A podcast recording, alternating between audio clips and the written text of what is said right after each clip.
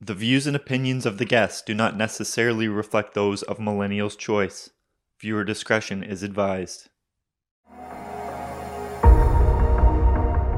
Hear me choking up right now? I'm, I'm choking. I just, I, I don't want to say it, but for our audience, I could see you tearing up. Yeah, I am. I'm, t- I'm, I'm literally. I get sick every time I talk about it or think about it. You know, I had a guy with me, the old man Peruta, and he was dying of cancer. He says, "Kill me." Put a bullet in my head. I said, "I can't, bro. I can't. I can never pull the trigger. I could never be able to do that. I can't. I love you." You make a mistake, you get walked into a room by your best friend, you don't walk out again. When you have revenge in your heart, you might as well dig two graves, one for you, one for them. The minute I went into the mafia, I always felt that sooner or later I'm going to get killed or go to prison for the rest of my life.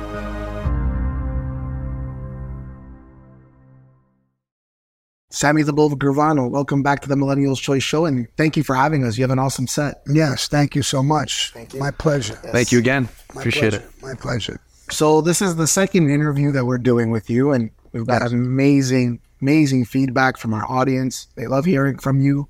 It's one of the best, if not the best, interview we have on our channel.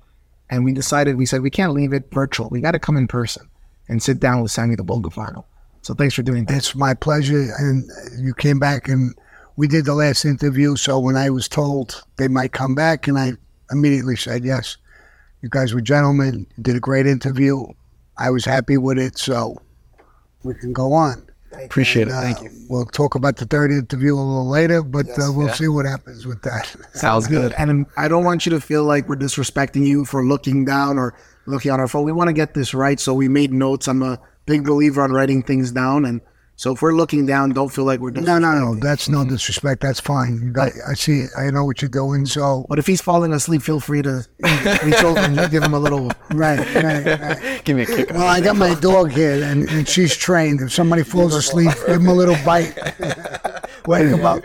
Yeah, Do you mind if I smoke not cigar? at all. You sure? Not at all. We're happy to do that. I'm happy to. I'm happy to smoke one with you. Should have brought our stove. Well, I can't, I can't make you smoke one with me, but We should have I brought. want you to do most of the talking, so Yeah, that's true. That's true. I can puff away. So, some of the feedback we were getting from our first interview, people loved hearing from you and they wanted to know more about your family. So, what was your family like when you were in the mafia? What's your family like now? What's your relationship with them? I saw you recently posted it was your son's birthday, I believe. Yes, Yeah. So, why don't it's you talk September. September and, and why don't you talk to us about that, your family? Well, my personal family um, is my wife, my ex-wife. Now, uh, my daughter, my son, I am still close with them. Uh, my ex-wife, we broke up. It wasn't a bad thing. It was for a lot of different reasons. We're still like this. We're still super tight. She has COPD, and I take care of her as best I can. And uh, my daughter is was on a lot of shows, Mob Wives, and different shows she was on. She was a producer at a certain point. She's in New York with my granddaughter, and she's great. She's like me. She's a little hot headed, a little wants to throw punches right away if you bother her. So uh, one day she will put up her hands. I said, "You want to fight me? Are you crazy or what?" so my son, uh, a great kid. He's forty eight now, um, and uh, he's got a couple of rabbits. He married a girl, had a kid, so he's got that kid plus two that he did with and one that he did with somebody else. So he's got a nice sized family, good kid. Ash, I shouldn't call him a kid. He's a man at 48. But uh, to me, everybody, once you hit a certain age, everybody's a kid. They're, they're younger than you. So I have a great family. They're very supportive of me. Um, the whole, I've got 22 years of my life in prisons, and they've been by my side the whole time. Yeah. Whether it's commissary money that they send, books, cards, every holiday, every birthday, every everything. Um, so they stayed, and every time I got out of prison, they were there waiting. And then when I went in, they would have said there to say goodbye. So they, I got a great family, a lot of love and a lot of respect for each other, and uh, we're still tight. So you became a granddad, and how was that for you? That was that was good. I mean, I was out the first time when they had uh, two of them, two grandchildren, and one of them I think was one, or the other one was three. When I went back in, they came out. They were grown a little bit, and that's life in prison. You, all these things happen to you. They, people die, especially when you do a long bit. Um, my last bit, I did close to 18 years straight. So, uh, but, um, you know, th- this is a tough life that I've been living in the mafia and stuff like that. But uh, I had a dual personality. I had, in the mafia, I was a little on the rough side, and then I had a good side where I was in businesses and real estate and construction and did a lot of different things. So, uh, even Paul Castellano said, you know, a gangster is a, a thug, tough guy, does murders, does all kinds of things. And a racketeer is mostly business and stuff like that. He said, uh, you know, it's uh, very rare that somebody is a gangster and a racketeer at the same time. He said, but we're lucky. We have a few guys like that. He pointed to, down the table and he said, Sammy's one of them. So I had two hats I would wear. I'm a little bit of a tough guy, a gangster, and a little bit of a racketeer, business wise and union wise. And he started using me in that field. So I had a very, you know, interesting life. Yeah. So So during those challenging times, like the family, did it help you uh, get through it? Like sometimes we watch these movies and we see like the mob wives and they're involved. Uh, you watch Goodfellas and you see his wife was, you know, when they were coming to arrest them, they were she was dumping all the coke in the toilet and, and trying to hide it and things like that. So, um, like, were they, did they help you go through the challenging times while you were in the mafia? no, I hid that, not hid it, but I left that part of my life out of them. There was a reason. In other words, I always wanted my wife to be able to ask or answer questions legitimately, where she could even take a lie detector test. So she didn't know about my criminal acts. I didn't, it wasn't shared at home. My home life was my home life. The street was my street life. And I didn't bring them together. I never brought my son in to become a made guy. Um, I thought it was the worst move possible. Why would I want to bring my son in who was going to become a target for the FBI? He might have to kill people. He might get killed. So I kept them completely separate. And uh, for a long time, I bought a horse farm in New Jersey, Cream Ridge, New Jersey. And when I went to that farm with my family, it was, I left everything behind me. Right. And I just enjoyed horses and going to different events with my wife and kids and stuff like that. They're not stupid. They heard stories, saw newspaper articles. But um, if there was any questions, I would tell them that's none of your business. Right. People do want to learn more about you aside from the mob stuff. Can you share with us any like hobbies or interests that you had aside from that life, more on the personal side? Well, like I said, I had a horse farm. My kids, even when I was in Staten Island, I bought a couple of horses for them to ride. There was a stable in Staten Island. I, you know, made the horses stay there, and they went horseback riding, things like that. And I went to all of their events, and I took them to different things. We when we traveled, I went to Puerto Rico a couple of times with my family and my kids, and it had nothing to do with the mafia. It was strictly enjoyment. I took them to Disney World when they were kids. So I wanted them to have a legitimate life. My mother and father were legitimate people. My father was a painter. My mother was a seamstress. And I know I oh, I never forgot what I learned from them. Um, and I wanted to give them that kind of a bring up of being what they were, not not the mafia. It's it's a different organization and I wanted to keep those two things separate. And I think I was pretty successful with that. They grew up with, you know, good, you know, I'll give you an idea. I, one time my daughter, I think she was just turning 18 years old, um, and she wanted to go into business. I opened up a little florist. I knew a guy who was a florist. He quit his job and went to work with her. And I gave her the keys. I set the whole place up. I said, here's the keys. You own it. You open the store and you work for it every day. If you're not here, you lose it, and that's it. I'm not giving you money. I'm not doing anything. You know, I did buy her gifts, but she had to work for what she had to get. Same thing with my son. So I brought them. I didn't want to give them money or wound them. They had to work. And thank God I did that because till today, they work. My daughter is an esthetician. She has a place she's opening up in New Jersey. Not only uh, is she opening up and she's an esthetician, she's doing all the construction work, doing, fixing the place herself like you're supposed to do. You're going to open it, don't get anything on a silver platter. You got to work for it. You want special walls, build them. Go get a builder and talk to him. I'm not doing it for you. Yeah. So I try to teach them that and in life. I didn't want to teach them the mafia. That wasn't part of their life. I, I was a bad kid growing up my whole life. I was in gangs. That life fit me like a glove. So I wound up going through it Yeah. most of my life. Then when I was I went to prison in '90. I was with John Gotti in '91. I cooperated. I left the life. It's a whole story. I mean, a lot of people know it's. I won't bore people with the whole story. I left the life, changed my life. Um, I got arrested again for ecstasy in Arizona, and I got a 20 year sentence. I did almost 18 years, 17 years, seven months, and I got out, and I didn't know what to do. I was dead broke. Um, when I got out, I had $430 in my pocket, and my daughter let me live with her. I didn't have any clothes. I had nothing. They bought me some jeans, some clothes, stuff like that. I went uh, to try and get Social Security. I came out of prison when I was 72. Uh, I was fighting for that. Um, I couldn't get any kind of insurance because I had no history of background. So I was a soldier. I was in the military. So I went to the VA. I was being treated over there.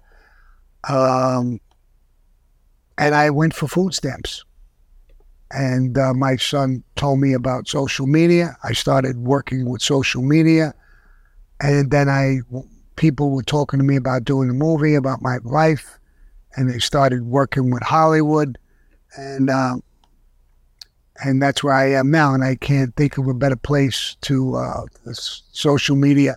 I'm meeting guys like you guys, straight up, legitimate, good people. Thank you. I enjoy uh, I enjoy the conversations. I enjoy the opportunity to talk and do a show with you guys. Help your numbers go up, and I, I feel good about what I do now and what I became now. So I changed my life. I'm friendly with Michael Franzese. I just did a big interview with him. Um, he changed his life. We got together. We had a great time. We did a, a pretty big video, and. Uh, I'm in the same thing. I've changed my life, you know.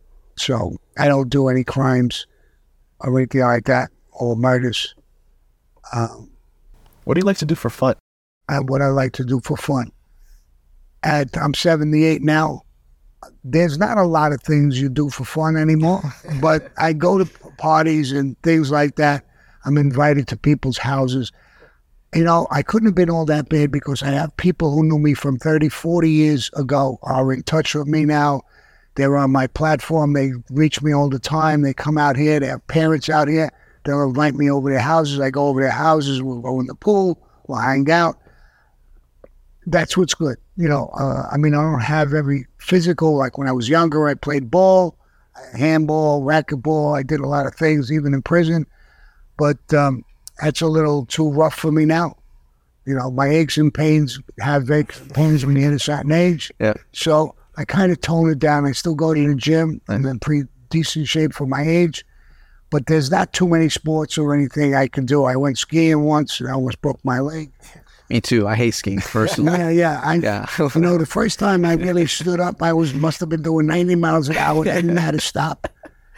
The way, only way I stopped there, as I was passing people, I would grab their arm and try to stop myself. And I'm anybody dragging them down the mountain. And a couple of people told me, listen, don't come skiing no more. I tried it. It wasn't for me either, and I said that's okay. I'm cool with that. Right.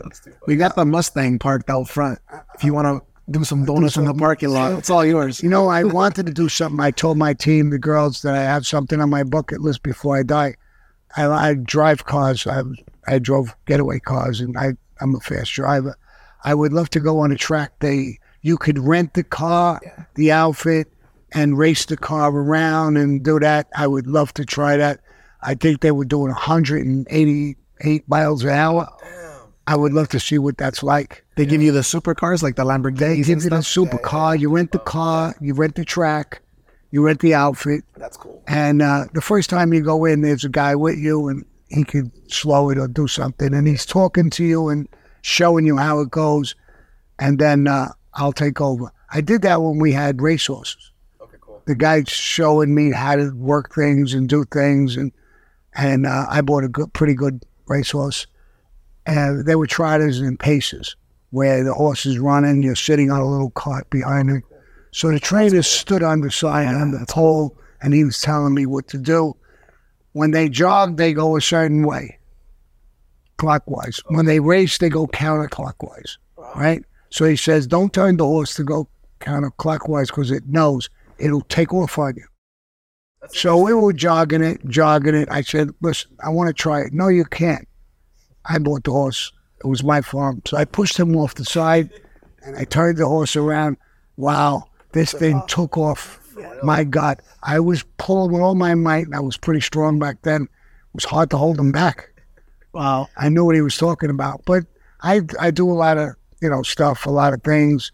Um, I got a great team, great girls. Uh, most of them, most of them are girls, um, and a, a great team. We connect real good. Um, we do a lot of things, social media, Hollywood. They're both knowledgeable, very knowledgeable of it. Uh, Amina did a little acting, and she's knowledgeable of the field. So uh, she's knowledgeable, and we're working with her. She might even be in a movie down the road that I'm trying to make. Uh, Anna went to school, college, the same thing. And then uh, as she went back to college to become a psychologist, she's graduated. She gets her degree in December. And then she's going to continue to get her master's degree. But she says, I'm just going to hang them on the wall. I want to work here. This is my career. So I got really smart women who have knowledge of the business.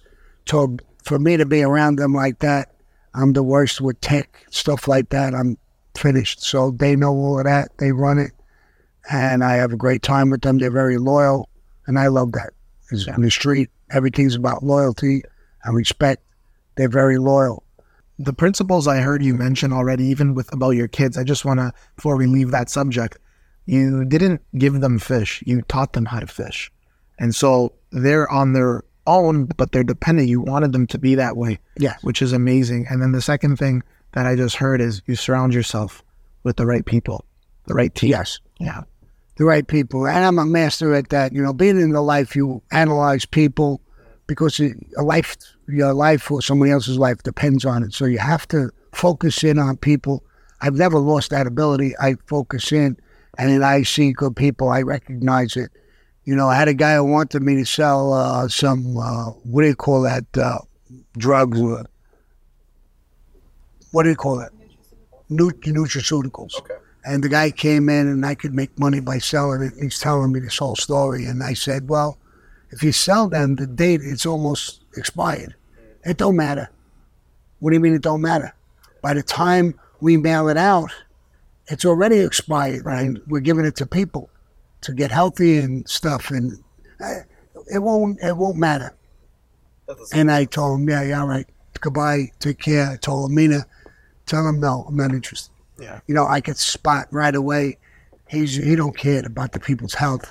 He cares about money and His pocket. his pocket. And I, I said no. I, I recognize that one, two, three. I said no, no, no argument or not. But I'm not interested in that kind of bullshit. So I, I do some advertisements. Uh, let's say it's food. I always want to try the food. Yeah. So why do you want to try it? Because if I eat it and it tastes like shit, I'm not going to tell people this is the best fucking thing. food you can have.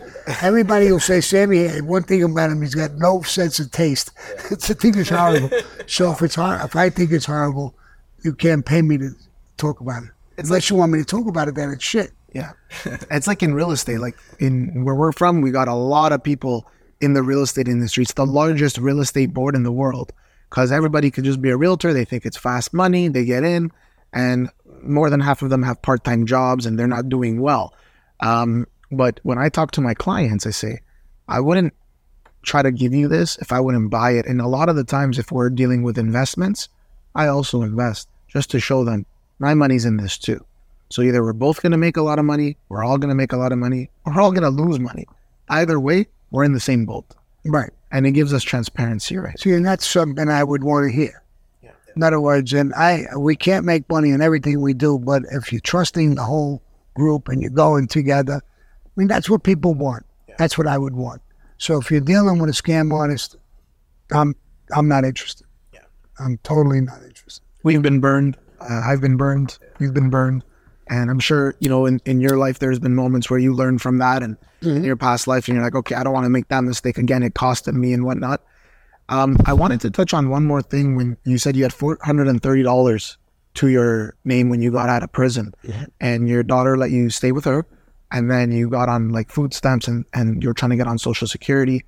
Like, what did that feel like for you as like a man, as someone who was a big earner, somebody who's now turning the page in his life and you had to go through that? Was there a part of you that said, man, like this doesn't feel good, but I have to do what I have to do to survive right now?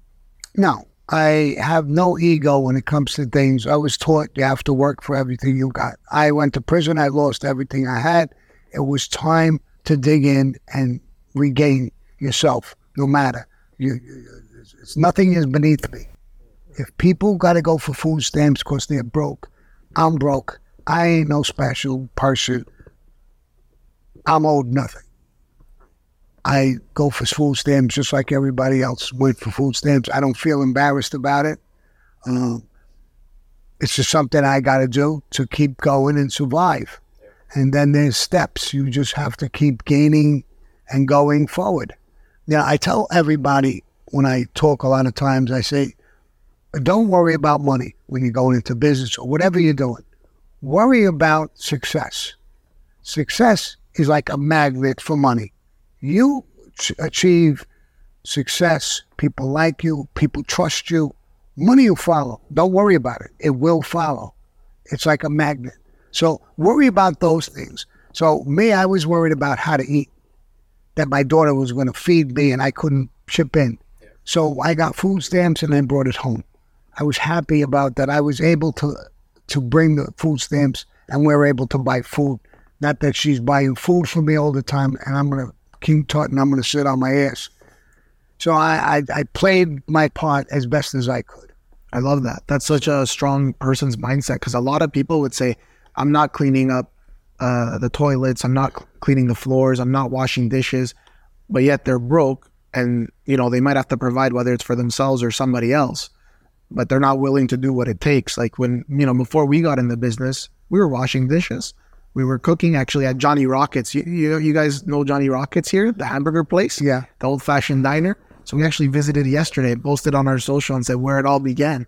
But a lot of people would have too much pride for that. And it's like, I don't call that pride. I, I don't know what it is. I listen, I am up off the bottom. I still could get the girls, maybe they should be on the show.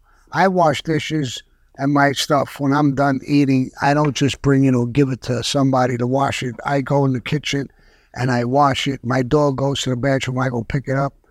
I clean, I vacuum. I do things when they're not here. Yeah. When I see things, I don't just see things and leave it alone so somebody else is going to do it. I don't think I'm, I'm, that's not me. If I see something, I'm going to bend down and pick it up or vacuum or clean it. I'm not embarrassed doing any of that. I love that. I mean, you have to do those things. And when you think uh, your shit don't stink, then something's wrong with you. And uh, people, how are you going to get loyalty? People won't respect that. Yeah. yeah, all the bullshit, he dumps it on us. No. He's not even willing to. Anna just asked me yeah. well, before this interview, you want coffee? I said, I'll make it. And I made my own cup of coffee. I asked you for, it's okay for me to smoke. Um, some people wouldn't do that. It's beneath me. Why should I ask them? This is my place. This is my thing. I, I don't look at it that way. I'm not that kind of person. I don't look at, you know, when I got out of prison, um, you know, Sammy the Bull, and uh, a lot of people in Hollywood knew who I was, but uh, they didn't give a fuck. Who gives a shit? He sent me the book. What's his numbers?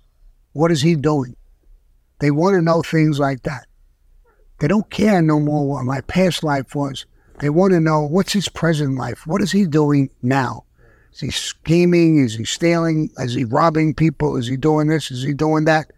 The answer is no to all of those questions. So they're real comfortable with doing business with me. I don't want to mention the guy's name, but he's a big producer. And I told him I was a little bit short in the cash department. We were ready to sign the contract. Um, my lawyer said, uh, Sammy, the guy sent down 30000 They get a percentage, small percentage, and he sent me down the money. So I said, uh, something's wrong. That is normal. We didn't even sign the contract. How's, how's he know to send me 30000 So he said, I don't know, but he did. Then when I talked to him, I said, listen, bro, why did you send me down that money? We, we didn't even have a contract yet. How could you get it back? Uh, Sammy, we came to an agreement. I trust your handshake, and you needed money, and I gave you the money up front. I'm not worried about it. That says And something that- about your character. That yeah. said something about my character that, and I love the fact that he trusted my word.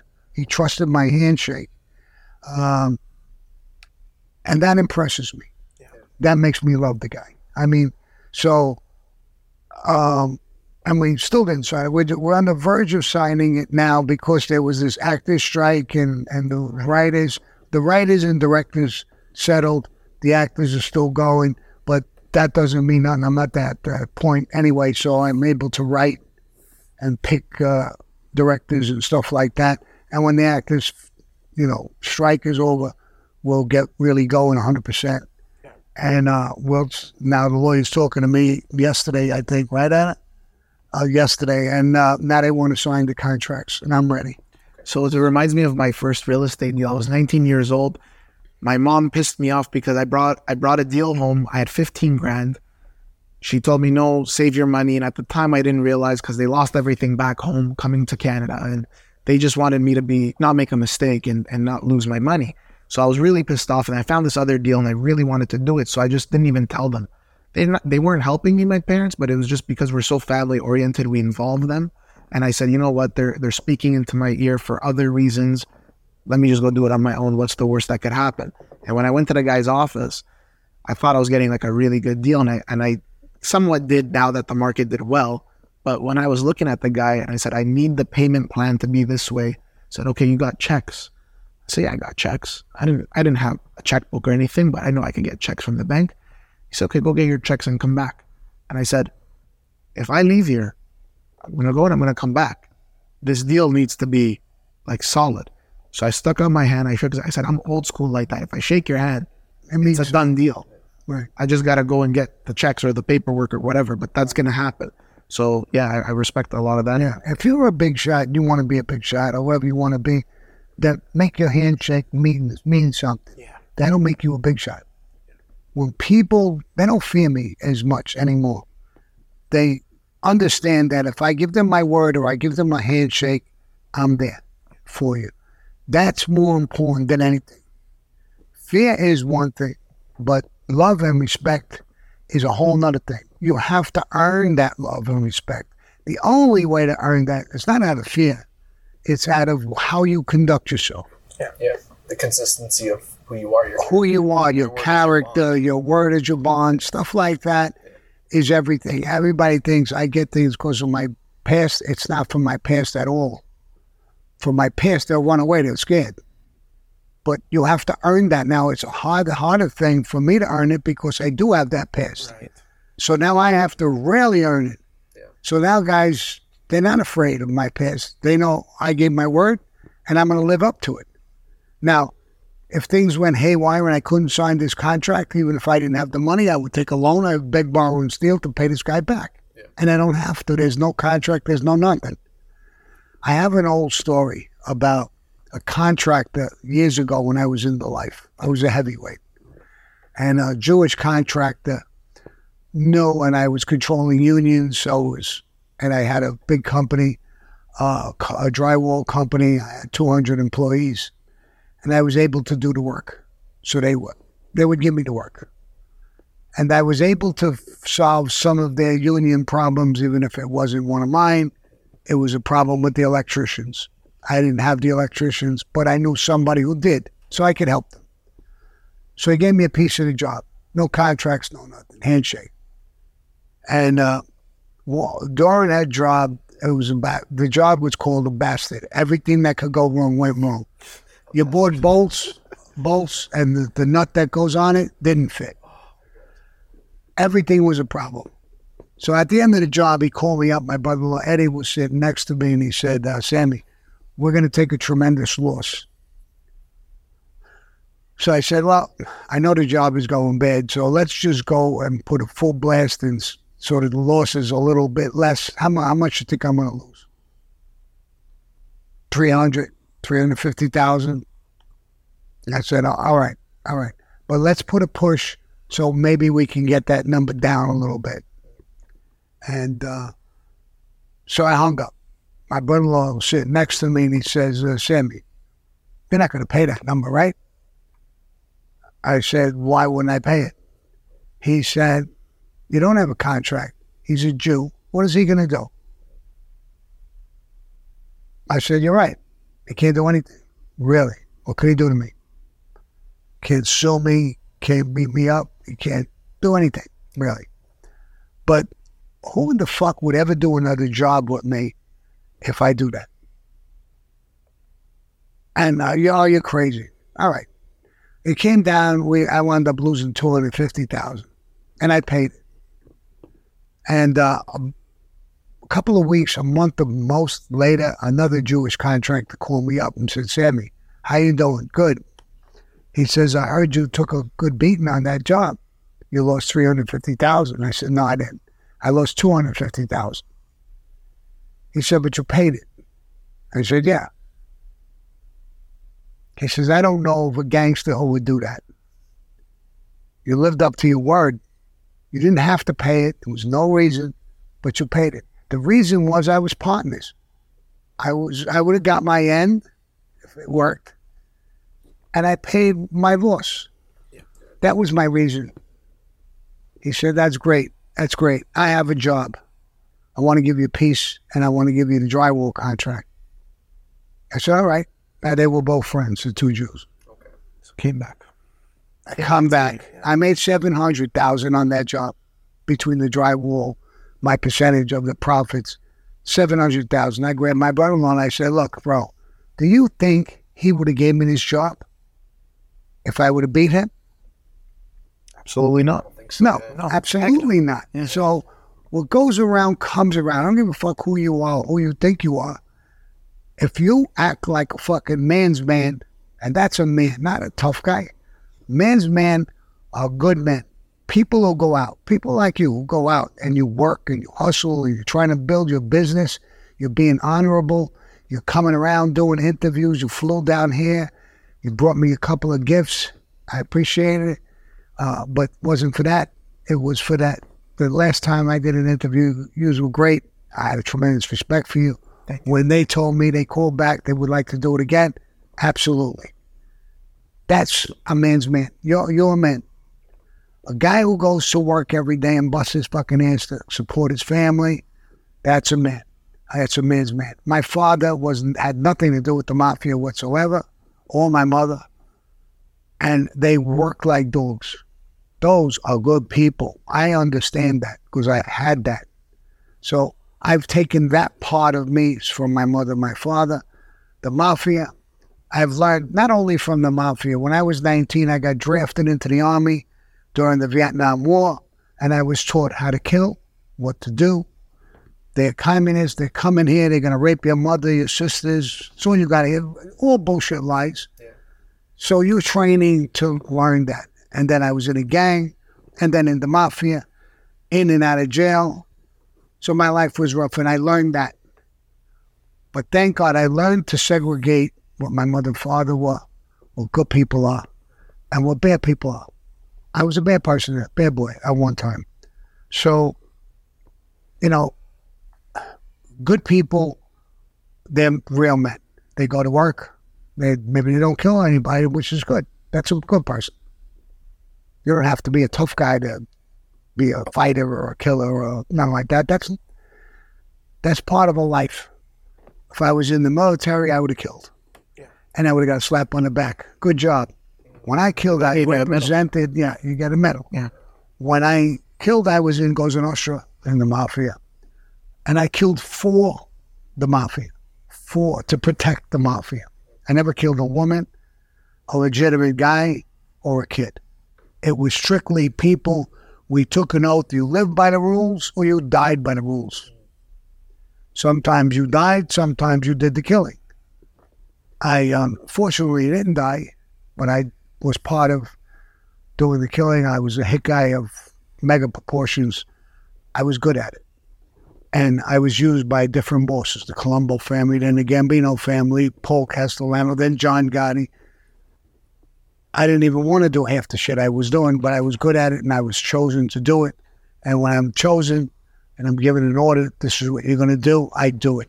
Could you picture a soldier in the military being told to go into this town and do something? And he says, No, I'm not going to do that. Of course, he's going to do it. Even the even the Nazis did that. Right. Even the Nazis did Right. that, right? And whether they thought it was right or wrong, that was their job. Yeah, and they've gotten brave. That you know, Nazis were they were horrible people, but the, but not all the Germans. And like you're saying, some of those German people went into the military and they followed orders. You know, so you can't hate all the Germans because of what Germany, the Nazis did. It wasn't all of Germany. That's true. So Um, on that on that note, you were you're talking about, you know, you've said this in the past, your past interviews, and I believe you said it on our interview as well, where everyone knew what they were signing up for when they were getting into the mafia. absolutely, Either you were going to end up in jail, or you might have ended up getting killed. right. You're sitting with us here today, so there's a part of you, there's a part of you. You have you have an awesome team. You've got a platform. You're changing people's lives. Prison reform, all kinds of good things. Does a part of you ever? And this might sound like a, a silly question, so don't don't No, no, don't react back me or anything. But does a part of you ever think to yourself and say, "I should still be in prison for life, or I should have been taken out on the streets"? Does a part of me does that ever enter your mind? Um, there's a couple of times that I, I I'm not a, a a guy who follows certain religions. And there's a lot of different religions. I do believe in God. There's times I was shot twice, stabbed once, and I would pray to God and say, God, do I have a guardian angel? How am I surviving some of these things? And if so, tell me, is there a purpose for me to survive this? Is there something you want from me? So this goes to your question. Um, I did what I did at certain times in my life. I thought they were right. Um, I followed them to the T. I do it now with my team, or I do something. Uh, I'm going to give you an example. Anna's mother got sick. Anna told me, she said, My mother's sick. She's going to go out of town for a week. And I said, Go ahead. It's a family. Go take care of it. Boom. They took care of it. The girl who does the books said, uh, Well, she's not in all week. Should I take get rid of her pay for the week? I said, No. Why? Because she's doing what she's got to do, which is important. It's important to me. She's showing me what she is as a person. No, I'm not going to. She'd get paid the full pay like she was here. You have to recognize certain things, like when you're going to deduct somebody's pay or do something. I mean, I don't normally do that.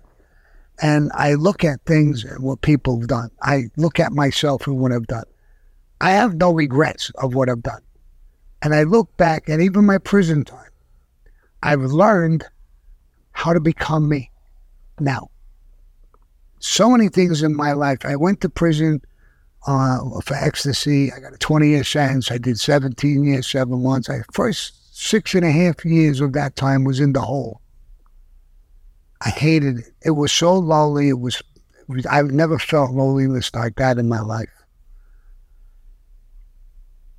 I'm happy it was not to me. I know I felt things that I would not not normally feel. I felt hate. I felt love. I felt things that make you. It's when you're a strong person and you had serious problems, life or death situations, all that, you become stronger. If you're a weak person and these things hit you, you become weaker. I'm a strong person. I lived through those things. I have no regrets. Um, you know, if you could change them, some people would say, some of the things, if I could change them, I would. But I wasn't in control of changing them, so it's that question is mute. I think a lot of people, when they hear you say, "I don't have regrets," I think what they're misunderstanding is you're not you're not saying, "Yeah, I you know if I could if I can go back, maybe I wouldn't have done this or not done that." Maybe you you would, Yeah, but absolutely. but I think the, where what they're misunderstanding is that you learned from all of your life experience. absolutely. So you don't regret going through prison, as you just said, because you learn so much from it. That's Right. And it makes you the per- person you are, the person I am today. So maybe if I was a different person, I would say, yeah, she's not here all week, don't pay her. Like a lot of corporations and companies would do. yeah, or screw these guys. We don't want to do another interview with them or whatever. Right. Yeah, whatever. Right. Unless they give me X dollars or I, Yeah. I don't care that they're struggling and trying to get ahead and they're doing the right thing. I don't care. But I do care. I, I've, those things taught me in life a lot of things. So when I say I have no regrets, of course I have regrets. I mean, some people died. I mean, if you could change that, would I change it? Of course I would. But I couldn't. And I've learned from those things. I learned what violence does if I ever wanted to die or you wanted to die, you would want to get shot in the head. It's instantaneous. You're dead. There's no suffering. There's no nothing. I think it's the best way to die. But the people around you don't feel that. They feel pain. They feel suffering. I've seen all of that. So I've learned things in life, and that's what I mean when I say I have no regrets it's made me what I am now. I'm sympathetic to certain things, to certain people, um, certain situations. Uh, it's made me a better person. I didn't make those negative things make me a person who's worse or thinking that uh, I give the dishes, she'll wash the fuck, fuck her, she'll wash the dishes or something else. I don't look at myself that way. I, I so it's made me a better person, I think. Um, and you know, do, did I like six and a half years in a hole? Fuck no. But in a way, it's it taught me so many different things. I just got done doing an interview with the warden, who was the warden of the ADX Supermax. The guy sent me a beautiful letter, card. We started corresponding we did an interview with him. It's a three part episode. It will be coming out the later part of this month. And he had a tremendous respect on how I did time, how I did my time, and how I conducted myself. Six and a half years in a hole, people fall apart. They lose their mind. They hang themselves. They do all kinds of things. Um, that didn't happen to me. And I've learned what it is that solitude, that, that, that kind of confinement. I'm fighting for prison control now, uh, prison reform now. Uh, that's what's made me do those things. You can't make somebody better in prison when you treat them like shit. The warden of the ADX Supermax did not do that. He sympathized. He was the warden. He had to follow rules, but he sympathized with people who were doing the time. He said something to the girls and in the letter and in the interview, and he says, uh, Sammy, I came by with all heavyweights with government and the news media by yourself. The cell door opened up and we were standing there, a pack of us, and some of them wanted to ask you questions. And then you turned around and said, Warden, did you hear I got really good news? And he said, No, I didn't hear what happened. I said, I saved a ton of money on my car insurance by changing to Geico. And now, they all looked at me. People had their mouths open when they walked away. A couple of them said he lost his mind. He's he's doing life. I mean, he- he'll never get out more likely. And this is making a joke about. So he said, no, he's got a sense. He's still got a sense of humor. He's still got everything going. So, and I and the way I conducted myself, he came back. We're friends now. He's going to help me with prison reform because he thinks that punishment is too excessive. And uh, you know, I talk about people who are in prison and stuff like that. So it's made me everything that happened in my life has made me who I am now. Now, would I be fighting for some people who are in prison to get out? Of course, I know it's totally unfair.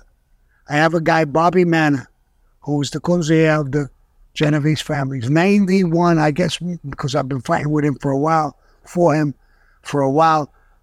I guess maybe he's 92 now. Okay. He's been in prison over 40 years, sick as a dog.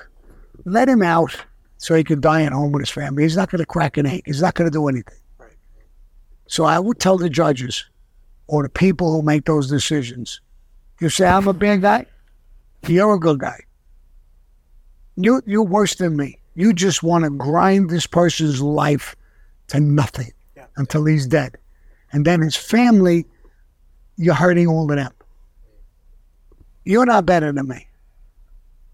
You're the same as me or worse. Yeah, that kind of situation, like it makes sense. He's 91 years old. What's he gonna do? No, And he's not he's- do anything. He's dying. I mean, you said like he's sick he's like got that. 40 years and he's and he's dying. He's sick. I mean, so, and that these are things that are making me fight for prison reform, things I went through. So, what I know all of the, what I know now if I didn't go through this life? So, when I say I, I, I have no regrets about a lot of things, of course, I regret being in a hole for six and a half years. I regret murders that happened, people who, not the people who died, a lot of those people deserve to die. Just like if you went to Vietnam, some of those soldiers deserve to die. But their women and their children with bombs, they didn't deserve to die. So there's a, a good and a bad in that whole thing. Could we change what happened in the Vietnam War? No. Could we learn from it? Yes. Could we change slavery, what they did to black people? No. It happened back then. Could we learn from it and change? Yes. And there's wars and things all over the world. It's I'm just pick one or two things. There's hundreds of things. I know a couple of times when I said I have no regrets, I got some negative comments, but they're thinking in a closed-minded way. They're thinking you have no problem that you killed people and you did this and you you did that. They're thinking that's that's what they're thinking. Right. But they're they're misunderstanding. You're talking about the lessons and what's led you to where you are today. And if they ever listened to my podcast and listened to me closely, they would see in my voice how it tears me the fuck up when I even talk about it sometimes. Because I can visualize it and I know the fucked up part. So when I tell the story, it's not that I'm taking telling the story, gloating or doing something. Half of the times, uh, maybe it's my older age. I don't. I never cried in my life too much, but I almost get to the point where I choke up and I can't even completely tell the story. So of course I have regrets about that and what happened, but there's nothing I could do to change it. It was the time. It was what happened. It's what I was fighting for, what I believed in. So I have regrets about it, but I can't. I, in other words, I, I there's a lot of guys who go to prison, and uh, after a while they found Jesus and they found God and they found this and they found that. People ask me that question. I said no, I didn't find him. I never found Jesus. I always believed in God, so I didn't have to find him. I didn't find certain things, and I asked some of the guys who had said it in prison. I found Jesus. Good. Where'd you find him? What cell was he in? What was he dressed like? They can't answer those questions. Oh, You found Jesus. That's fucking bullshit. You turn around. I found Jesus. You want to get out. And I'm not lot- saying a lot of them use it for yeah, yeah, Yeah. of course they, they use it left and right. Religion and They use religion, or I found this and I found that, and I found you found that you got enough time and you want to say any fucking thing to get out. Now I'm not saying all of them do that. Some people maybe they did find it that way. Everybody's looking for a way to for forgiveness and to do certain things. I'm a realist. Um, I don't know about finding anything or how God's going to treat me. I think that when these people bullshit, God's going to be a little more hateful towards that. You use my name in vain. You lied about me. You didn't believe in me. You know, and then we believe that God made us. He made lions and he made lambs. I'm a fucking lion. At any time, I will tell God if and when I meet him, you could have stopped me at any time. You have that kind of power. Why didn't you stop me? So I was gonna, we were gonna lead into this question, and that was a perfect segue. You you believe in heaven or hell? You believe in both? I don't believe there's a hell. I believe, I don't even know if it's heaven. I don't know what it is. I think planet Earth is heaven and hell combined. It could be heaven, heavenly, depending on how you go. You don't have to have money. You could have a great fucking family and a great life. That's heavenly. My mother and father had heaven on earth. Um, hell, I, I, you know, I heard a comedian one time say, you know, if they were talking about Catholics, if you don't come through Jesus Christ, you're not coming to heaven. You can say, you know, for, ask for forgiveness, and they'll give it. He's very generous. But if you don't come through Jesus Christ, they'll send you to hell. You'll burn. You'll suffer for eternity. He don't sound that fair to me. I mean, he's a little hateful. He wants to just make them burn and suffer eternally. I think that's one of the biggest misconceptions I feel like a lot of people have regarding like Christianity in general. Because I think the biggest difference between that and what the real belief is, I don't think God wants anyone to burn, right? And that's why, No. you know, in the Christian faith, what we believe is He sent Jesus to come down to die for us so that people could have an opportunity to live. Because realistically speaking, the only difference between heaven and hell is heaven you're with God and hell you're not with God because God obviously won't force anyone to live with it. But that's what the way they put it. Now, um, Yeah. Jesus, you just made a statement.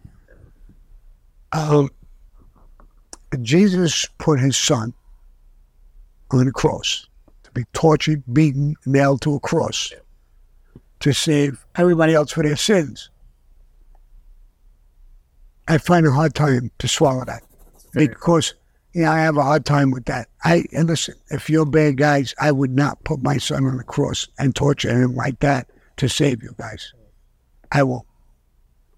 I don't know how God could do that. If he wanted to save those guys, he could save them. If he wanted to torture them, he could torture them. Whatever he wanted to do. He didn't need to torture his son. I think that's something that they sounds great. Sounds great. He did this to his own son. So Do I buy that? I, I, I- have a hard time. I bite it, but I don't swallow it. I love the I love the transparency. We had no plan to go down this. This is great. This conversation, like, and I want to. What about this way? Have Have you heard it? Have you heard it presented this way? So, let's say, let's say you and I, maybe we shouldn't say. Let's say Danny and I, Danny and I, we go out, we could commit a murder. They catch us.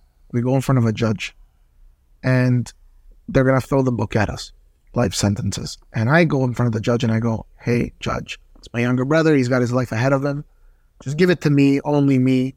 I'll, I'll do his time or whatever case may be. It's already a life sentence. And if that judge was a good and honest judge, he'll look at me and say, What the hell are you talking about? You both committed the crime. You're both going to do the time. So I think if you're God and you're looking at this, everyone to you, if God is this thing, this being that's supposed to be all powerful, all knowing, perfect, then anything that humans do, we we make mistakes every day. So anything we do doesn't come up to that standard of, of God. And so if that judge is a good and honest judge, they'll put us both in prison. So if God is a good and honest God, technically by our own actions, nothing, we can never do anything to amount to his standard. No. So if he's a good and honest God, which we would want to believe in a good and honest God, not a corrupt God, then he's going to throw all of us in hell, not because he wants to, but because he has no choice. It's right and just. We cannot conform to his standard. I never heard it said that way, but that's a pretty good way of saying it. So he wouldn't throw us in hell and he wouldn't bring us to heaven. In other words, this is heaven and hell. If he created us, and I believe I'm an artist as well, I do artwork.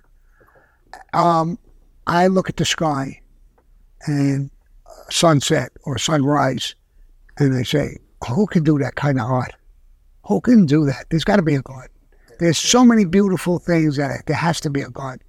Well, it's like, yeah. But he's not going to interfere with us in any way, shape, or form.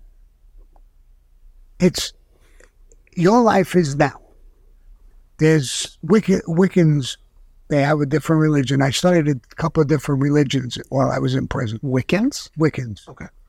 And um, they believe that we are basically, um, what do they call it? This power in our body. The spirit? Not a spirit. uh, In other words, our body becomes, it dissolves. And that chemistry or whatever they call it, I forgot, goes out and it goes out to the planet. It feeds the trees, the grass, the animals, other people. It's not that you become another person, but you're gone. You're gone. Your, your, your existence is over. Right. And they believe in the woman is more powerful than God. God, they have a lot of gods. Okay. The woman is in Wiccan is the is the most powerful one. She is because of the fact that she needs a man's seed, but she creates life in her body. Man can't do that. She can get his sperm and create a, a, a, a person. And then through giving birth, she creates life. So she's the creator. And they call her the goddess of the planet on the moon, the water, and the earth. She's the goddess. Then there's gods. Now, the most powerful god starts to die in the fall. He starts to lose his power. During the winter, he starts to die. Before he dies, she takes him and puts him in her womb and feeds him and keeps him alive. Spring comes, she gives birth to him again, and he's there. And she, it's a whole cycle of how the plants live, stuff like that. It's a very interesting. It's a very interesting religion, and it's why she's the head person is because she can take the god and put him, you know, and feed him until she gives birth to him again, so he doesn't die. And uh, it's, you know, so all these religions have different uh, things. I was in I- Indian ceremonies, and um, I forgot when it was, 2004, something like that. They stopped smoking in all the prisons, Okay. especially federal prisons. I wanted to smoke, and I would go out into the yard, and there was Indians, Native American Indians, sitting in. They had blankets around them. If there wasn't a teepee, but it was blankets around them. They would have a, a shell, and they would burn stuff and and do their ceremony and stuff like that. And they were able to smoke in the pipe. There was a Indian tobacco. It had twigs in it and everything, but they could smoke and pass it around. Yeah. And uh, so I went to them and I said, listen, that you're actually smoking that stuff, right? Yeah. Yeah. Could I join the group? And he said, well, you have to go ask the chaplain and the counselor. In federal prison, they could change your religion. Okay. So I said, all right, but I would be accepted with you guys. Yeah. So I went to the chaplain. I went to the unit manager. They changed me from being a Christian to an Indian.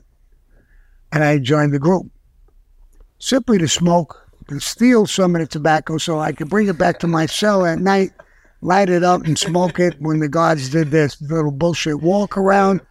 I got to respect their religion and uh, I started to understand it and learn it and it's a little it's not that complicated but they have a great you know thing they believe in grandfather not jesus christ they believe it's oh grandfather That's their path to God. Right.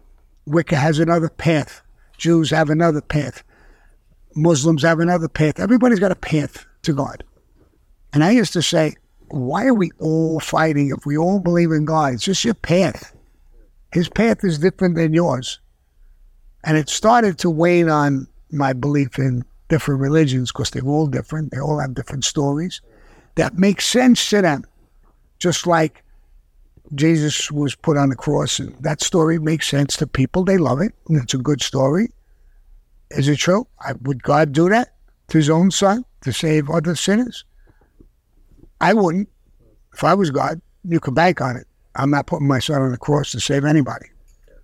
So, um, makes you makes you really wonder about the about the, whole about the whole like life love cycle, aspect, life, everything. and how all that works. But especially if if that is true about uh, the sacrifice, the love that it must have taken for that group of people to to put up the son, because you must really love these people if you're willing to do that.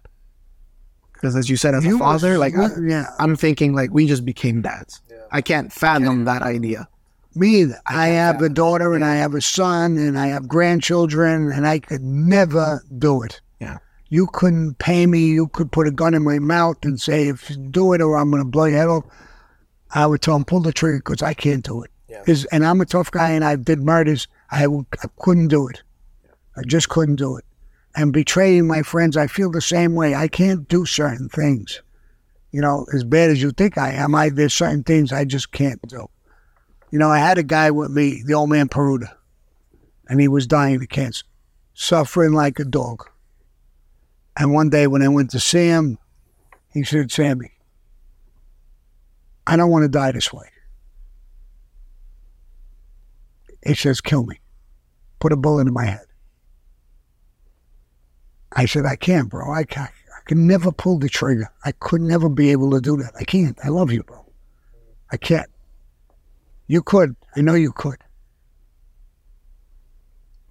And uh, he was begging. And having somebody beg you like that, who you love, I felt, how could I say no? This is the only time the guy ever asked me for anything of importance. And I'm going to tell him no. So I went back. John Gotti was in prison. I sent a message. I had made him on his deathbed, become a made guy. And I asked permission to kill him. And John Gotti said, no. You made him. You made him on his deathbed. We don't kill. We don't do mercy killings. No. And I went back. I felt relieved a little bit. I told him, Joe. I John said no. And he said, fuck John. I don't give a fuck about him. I never did. I love you. I'm asking you. Put me on a spot so fucking bad that I turned around and I said, uh, I'll do it. I went home and and I got my brother-in-law people. I said, listen, make sure his family's not in the house. He's in the back room where the back door is. Um, make sure nobody's in the house. I'll come in and uh, I'll put a pillow over his face and I'll put a bullet in his head. I'll make him die the way he wants to die. My wife had said, because it took a little while, what's the matter? I said, nothing. What's the matter? I said, listen, mind your fucking business. What's the matter? My friend is dying. So mind your business. Don't ask me nothing. I had the gun with a silencer ready to go. And the day it was going to happen, I was in my house sick as a fucking dog that I was about to kill one of my best friends in a mercy killing. Uh, we never even thought of doing anything like that. And uh, my wife came in and said, Listen, Eddie's on the phone.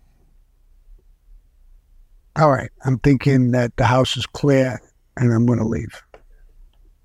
So I get on the phone. I says, Is everything done? No, no, Sammy. Did you hear? Hear what? He got sick early this morning. They put him in an ambulance on his way to the hospital. He died. I was relieved. But I was sick at the same time. I did not make him die the way he wanted to die. His only fucking request of me, I didn't fulfill. I hated myself for a while. His daughter knows that story. I'm friendly with the whole family. Always, I was always still friendly with. She says, "Sammy, I'm, I heard the story. I know the story, and I'm so glad that you didn't." So, again, regrets. Do I regret this? You hear me choking up right now? I'm, I'm choking. I just, I, I don't want to say it, but for our audience, I could see I you tearing up. Yeah, I am. I'm, t- I'm, I'm literally, I get sick every time I talk about it or think about it. And that's my murders. I, I get sick about it and talk about it. And I try to put it out there as part of my life. It's what happened and, and Cosa Nostra, it happened. And people, I'm trying to make people understand. So when people say, hey, he don't care, he has no regrets, I, I have regrets. But I live with them. They're mine. They're mine. I'm not sharing mine. I share them when I talk about my stories. I think that's the only thing that keeps me human is to tell the truth, tell my story, like it or don't like it. Who hates me, hates me. Who loves me, loves me. Who fucking don't like it, I don't give a fuck.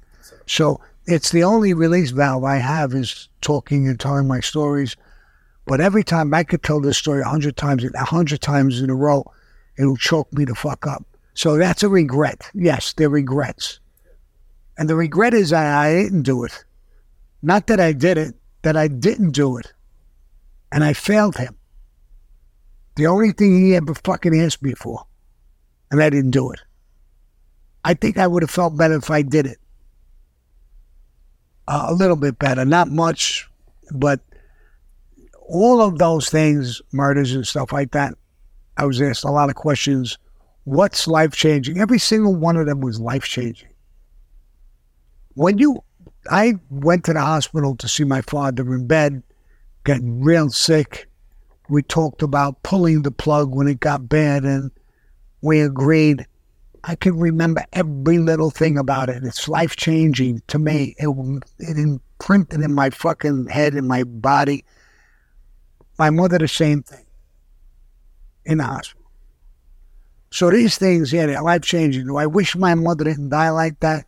Do I wish I could change that? Yes. Could I change it? No. Do I have regrets that I was in the hospital? The answer is no, but I wish it wouldn't happen in the hospital. I wish it wouldn't have happened in front of me. I wish I wasn't there. But that's wishing bullshit. I was there. So that's what I say when I say I have no regrets. I have no regrets. I saw my mother die, my father die. It made me something different. It gave me stories. Um, one day with the old man Paruta, was tremendous pain towards the end. And uh, I said, You want me to get these doctors? I'll get some more, whatever it is, morphine, or whatever it is. I'll make them pump you up. You know, you die anyway, it doesn't matter. Uh, no. And then I looked down, I walked out, I came back in, I looked up, and he's smiling. I said, You feel better? No. What are you smiling about? Love. What are you talking about? I had so many good things in my life that were beautiful, Sammy. That's all I think about. I don't feel the fucking pain when I have that. Love. Love was a potent fucking thing that conquered fucking pain and everything else. So, do I regret that moment with him? Fuck no. I don't. I've learned from that. Uh, So when I say I have no regrets, it's it's it's, it's I don't know what kind of statement that is and how people take it. I can understand they take it in the wrong way. It's not actually what I mean, but and it is what it is. All right, let's go on because I'm going to start getting emotional and I'll cry, and then I got to kill the two ears because I can't. I can't cry in front Can I get away with it if I help you get rid of this guy? Will you let me off the hook if I get rid of him first?